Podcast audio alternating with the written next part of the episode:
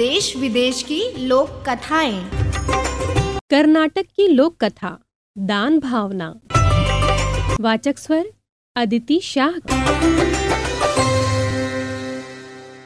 श्रीनिवास नाम का एक बालक अपनी दादी के साथ एक नए गाँव में रहने आया। वे दोनों गाँव के साहूकार के पास पहुँचे। साहूकार अपनी तोंद फुलाए कुर्सी पर बैठा था। दादी और पोते ने साहूकार को प्रणाम किया। दादी ने उससे कहा, मालिक, हम दूसरे गाँव से आए हैं। अब यहीं रहना चाहते हैं। आप हमें सिर छिपाने की जगह दे दें। बदले में हम आपके घर के काम कर देंगे। साहूकार ने मन में सोचा, बिना दाम के दो मजदूर मिल रहे हैं। इन्हें क्यों छोड़ा जाए? वह मान गया।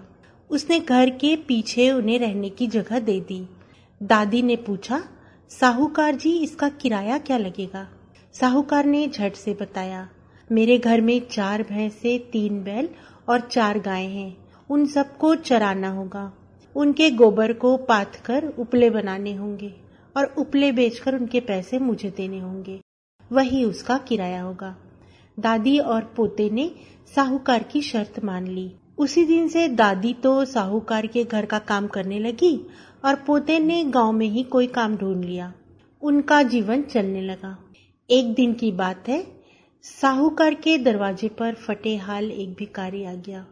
साहूकार ऊँची आवाज़ में बोला, चलो चलो, आगे बढ़ो, मेरे पास कुछ नहीं है। वह भिकारी घूमकर पिछवाड़े की ओर आ गया। दादी को उस पर दया आ गई। घर में जो खाना बना हुआ था वह उसने भिखारी को दे दिया। विदा होने से पहले भिखारी दादी की हथेली पर एक दमड़ी रखते हुए बोला, माँ, तुम इससे अपने पोते के लिए मुरमुरे खरीद लेना। दादी ने उस दमड़ी को अपनी संदूकची में रख दिया। वह सोच में थी कि आज अपने पोते को क्या खिलाएगी। तभी उसका पोता खेत से आया। वो भूखा था। दादी ने पोते को सारी बात बताई और कहा संदूकची में से दमड़ी लेकर कुछ खरीद ला जैसे ही पोते ने संदूकची खोली, सोने की चमक से सारी झोपड़ी जगमगा उठी। उन्होंने सोना बेचकर सुंदर मकान बनाया, ज़मीन खरीदी, बैल खरीदे और बड़े किसान बन गए।